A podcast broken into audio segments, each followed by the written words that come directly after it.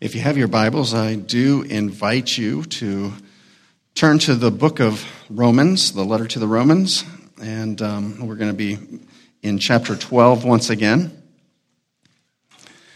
Today's sermon is a, a follow up to the very first sermon um, that I did on this series of truths for tough times.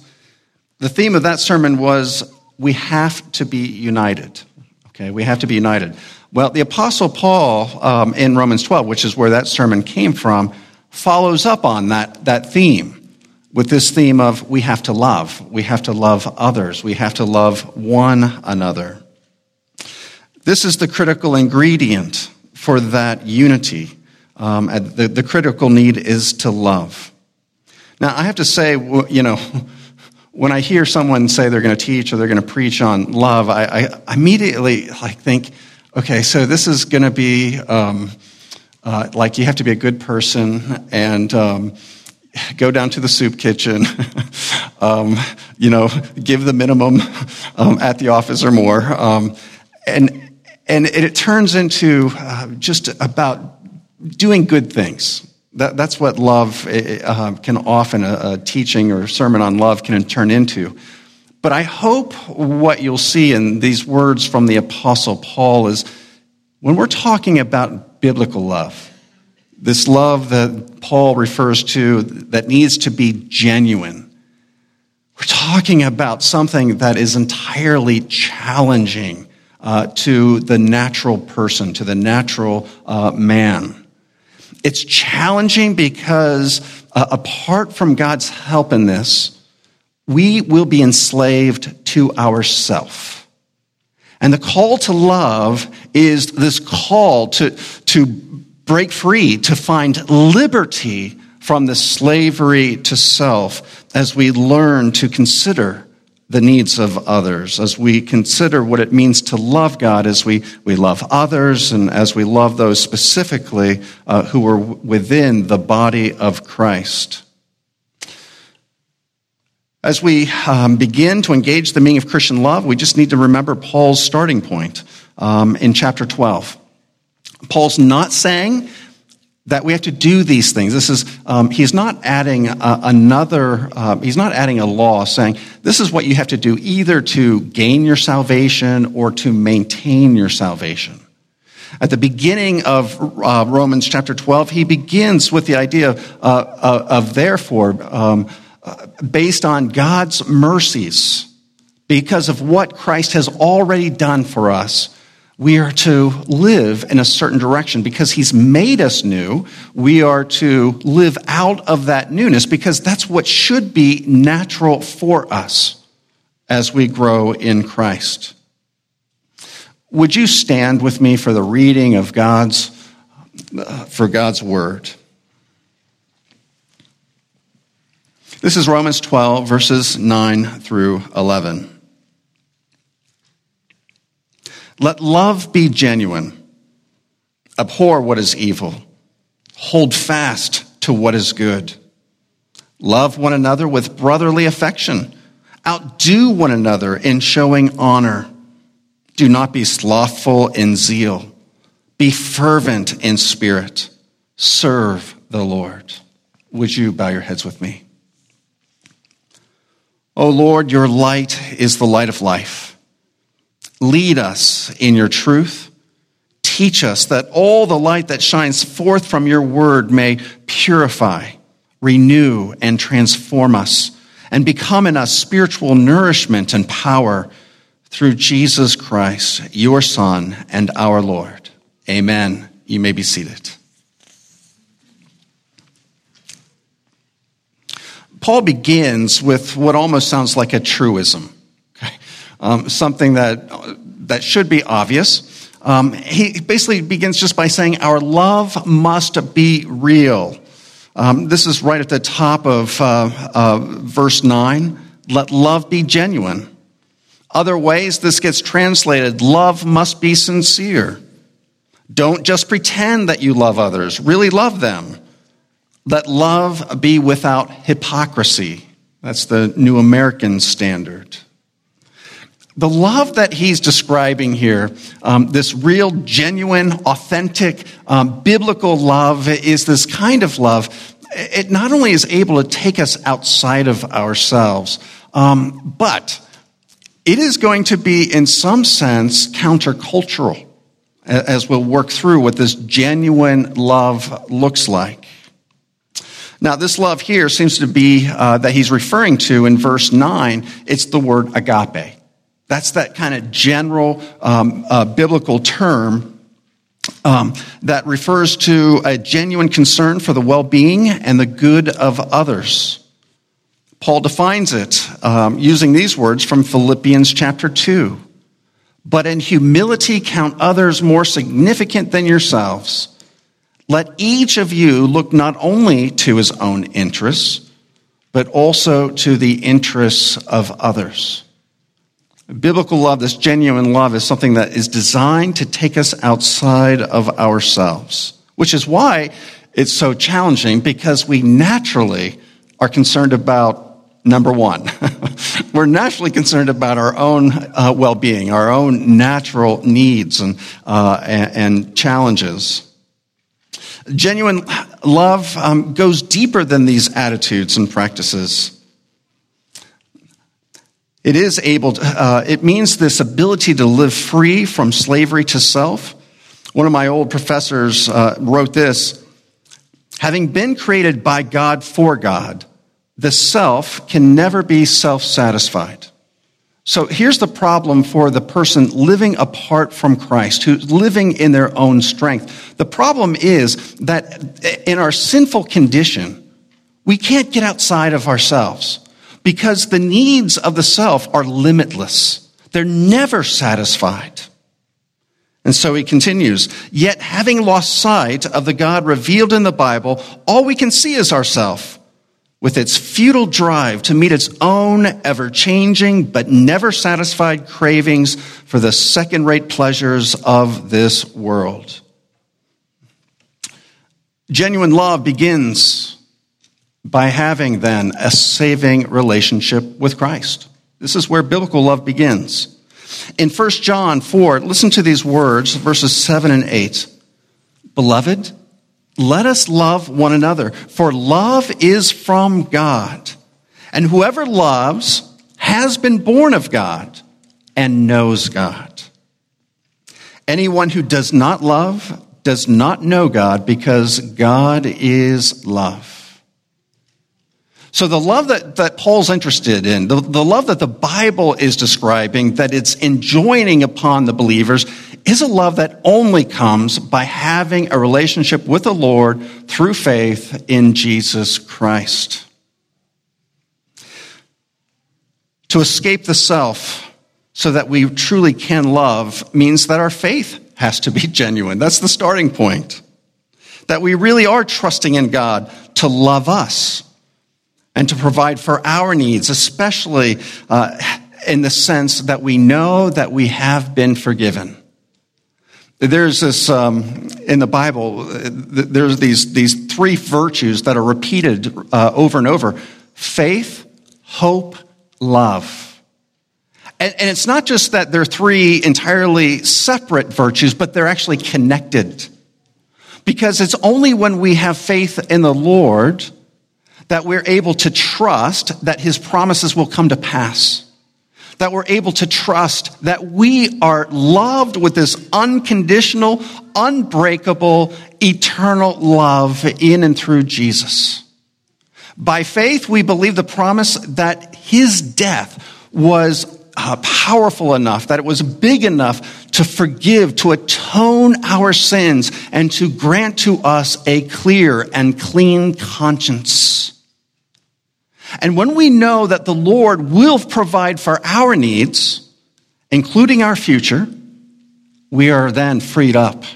We then we, we have the capital uh, to be uh, to love others with the love that God has first loved us. One of the greatest hindrances to really being able to get outside yourself is a guilty conscience.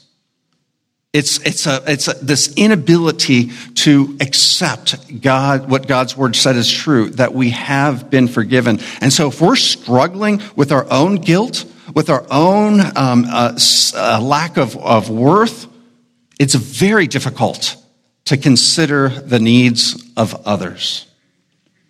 We have to have, we have to be in a saving uh, and vital relationship with the Lord. And when we fail to understand this, it's easy for us to try to fake it. to fake our love for others. It's, it's the, kind of love that's in words only. It's to wear a mask. It's to play the actor. That's, that's what Paul's getting at when he says, Your love needs to be the real thing. It needs to be genuine, not fake.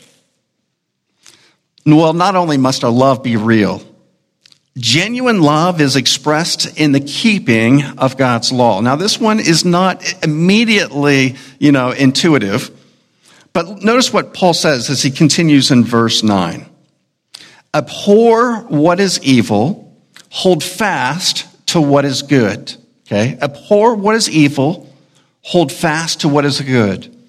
Now, what, um, what doesn't come through this translation very well is how Paul connects this to genuine love. Because in, uh, in the Greek, these two verbs are participles. Now, what does that mean?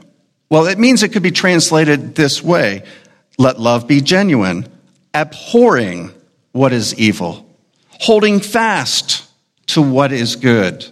That would be a perfectly good translation because of the participles of, uh, of those two verbs. And this means that what Paul's saying is he's now going on to define this is what genuine love, this is what biblical love looks like. Well, this raises the next logical question Who gets to decide what is evil and what is good? So if lo- genuine love loves the good, hates the evil. Well, who gets to determine those things? Who gets to decide? And of course, we're Christians, so we know who gets to decide. It's the Lord who gets to decide these things. But how does he get to decide these things? How does he do this? Well, he does it through his law. And the apostle um, Paul seems to be, he recognizes this because when you get to chapter 13, listen to these words in verses 8 through 10. Owe no one anything except to love each other. So he's returning to this theme of love. And then here's what he says For the one who loves another has fulfilled the law. The commandments. So here he's, he's thinking very specifically about um, the law of God that was given to Moses, in this case, the Ten Commandments. The commandments you shall not commit adultery.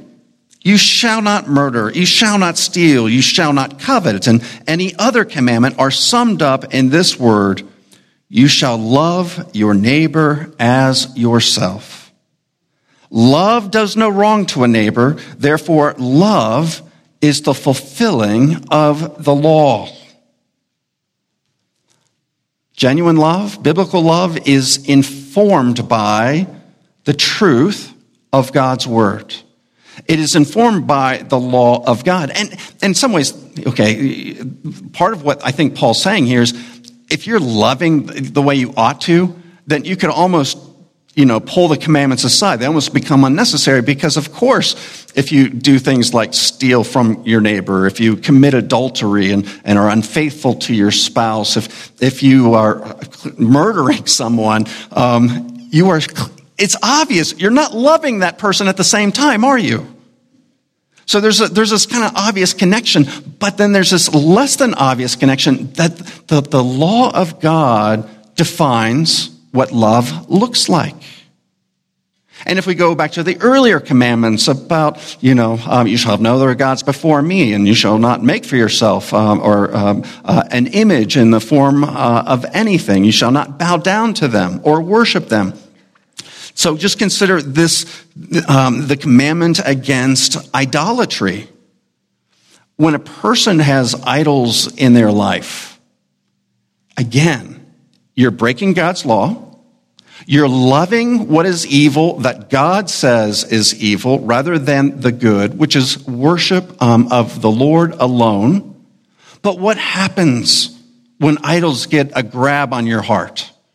Uh, idols of, uh, of pleasure, especially today, sexual pleasure, uh, money, um, uh, just uh, the kind of hedonistic, taking it easy, laziness. Um, it, it, it could be achievement, whatever the idol may be. What happens? Well, take an easy one. Let's say sports becomes an idol, and, and you know there's a place for sports, all things in moderation, right? But let's say your life just gets dominated by this, and, and all you can think about is when you come home, just flipping that TV on and catching the latest sports event. Well, what's happening is you're spending hours, probably passively, you're not even playing sports, you're, you're passively just watching them, and those are hours that could be used with concern for the needs of others.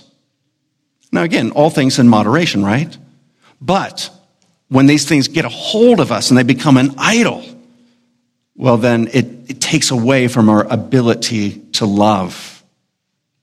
The law of God also, um, it, it gives teeth to our love. It gives it a certain very a solid content and the direction that that love will take. It's clearly that love is very consistent with the truth of God. 1 John 3:18 Little children let us not love in word or talk but in deed and in truth. In truth. And this is, that means then that our love, as especially as uh, we, we project that love into the surrounding world, for some, it'll be irresistibly attractive. But because it is guided and it's shaped by the truth of God's law and His word, for others, it will be repulsive. It will offend. This is what love does. And think about the only person who ever perfectly loved. What did they do to that person? The world crucified him. Paul continues with a third trait for this love. He says Christians, the, Christian love is a, a, family or a familial love. Rome, the next very verse, uh, verse 10. Love one another with brotherly affection here, Paul describes the love we are to have in more limited terms. So the first term, agape, that's a love that can be directed towards God. It can be directed towards others. It can be directed towards one another in the body. But here it's very clear. Now he's limiting his focus towards that love, that brotherly love, that sisterly love we're to have towards one another in the body of Christ.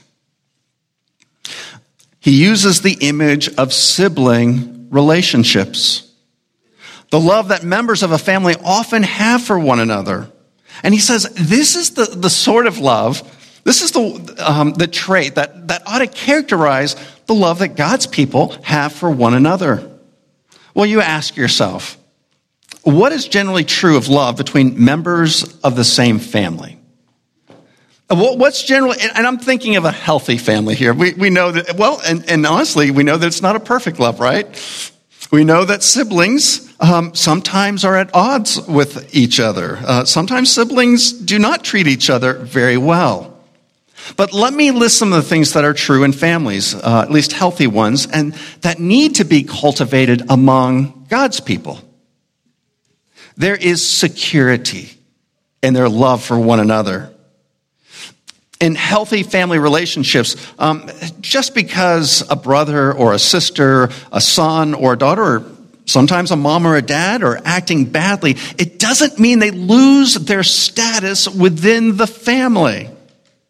We can have disagreements, perhaps even all out fights with one another, and nevertheless, we know uh, that, well, with, with coming back and with confession and with repentance, there can be reconciliation. And in healthy families, we expect that. It's not just something we hope takes place, but we expect it to take place. There's security. Number two, there is intimacy within the family. Intimacy in those relationships. That is, brothers and sisters tend to know each other better than they do friends from the outside. They talk to each other. They share their lives with each other. They know, there's a, there's a personal knowledge about one another. And this is, you know, in families, this just tends to take place naturally and over time, where we're not able to see each other as much. We do need to be a little more intentional in these kinds of interactions, seeking to share ourselves with each other. In families, there's tenderness and caring. Brothers and sisters genuinely care about each other. They enjoy getting together. They especially love celebrating together. There is an acceptance of one another, no matter how different or quirky the other siblings may be. And when they sit down, each person has a place. Number five, family members support one another. If one member falls down, you know, some uh, member of the family experiences some injury or setback or failure, the others are there to help them get back up. And in the same way, this is the, these kinds of the traits are the things that the apostle is saying should characterize our relationships with one another, especially not just among Christians in general, but especially within a local church like this one. Now, of course, more could be said, but our relationships um, should be characterized by security, intimacy, tenderness and caring, acceptance, and support. And Paul goes on and, and he says something very meaningful, especially in their culture. Uh, outdo one another in showing honor. That is honor for each other. That is outdo each other in showing an appreciation, showing respect, showing gratitude uh, for the other person. This means that we have to have a fairly good self awareness of ourselves uh, because our tendency um, sometimes is to be offended by the words or the actions of someone else. And this is where we, we want to have a self awareness of ourselves. We need to have a self awareness. Every time we go before the Lord in genuine contrition and confession, we should also remind ourselves, Lord, I'm, I'm no better than anyone else. I am a sinner, just like everybody else, in need of your mercy, in need of your grace. As I go forth from this time of confession, let that, let that shape, let that direct and guide my attitude towards others.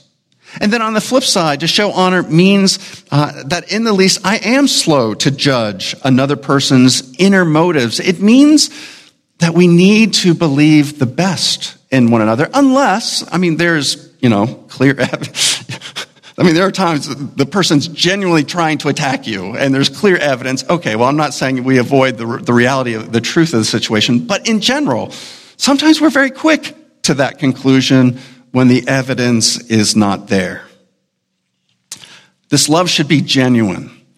It should be informed by, it should be consistent with the law of God and it should approximate the love of a healthy family.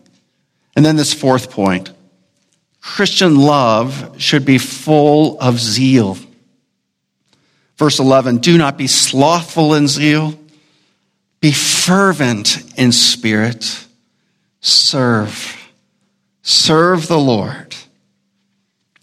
In the context of love, Paul tells us not to be lazy but full of zeal, fervent in our spirit. And zeal is such a great word. It's uh, for some reason like to be uh, a zealot is a bad thing almost in in, in our um, context. Um, we don't use the word zeal. I, I'm not sure why, but it's such a good word. It, it points to an eagerness, this passion and pursuit of some cause. Paul combines it with the idea of being fervent, and, and that word for fervent is this idea of bubbling over.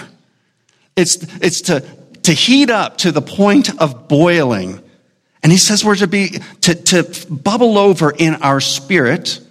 If you're, if you're using the ESV translation, you'll notice that's a lowercase s. This is where there's ambiguity in the text. Um, pneuma is, is just this word for spirit. It can mean just our human spirit. But very often it can also be the Holy Spirit that he's referring to. And you have to, it's context that determines whether this is a specific reference to the Holy Spirit. And it may be that it is. That's just uh, uh, the translator's best guess here. And he guesses that way because it's in the context of this, this uh, theme of zeal.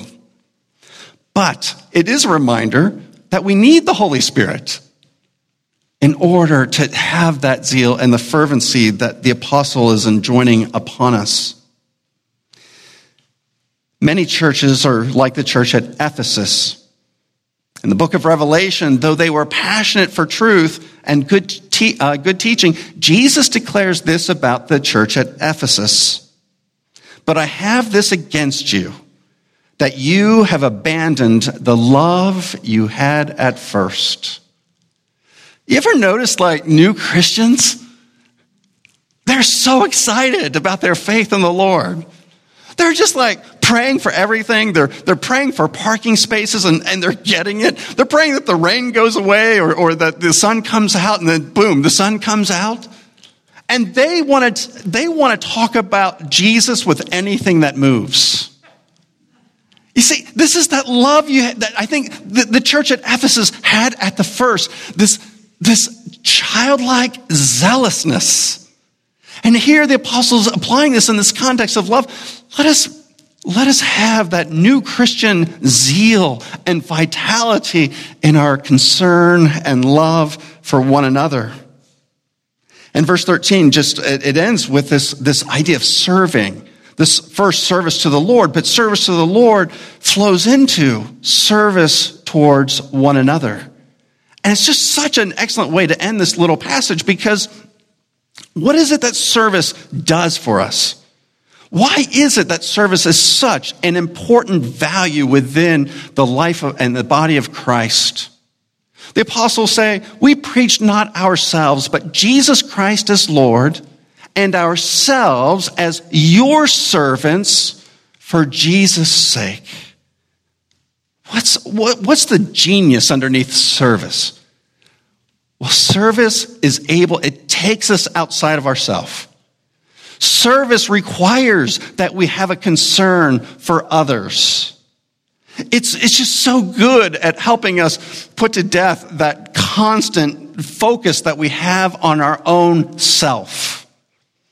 It draws us out and it helps us to cultivate the love that here the apostle is um, exhorting and encouraging and pushing us to cultivate within our lives.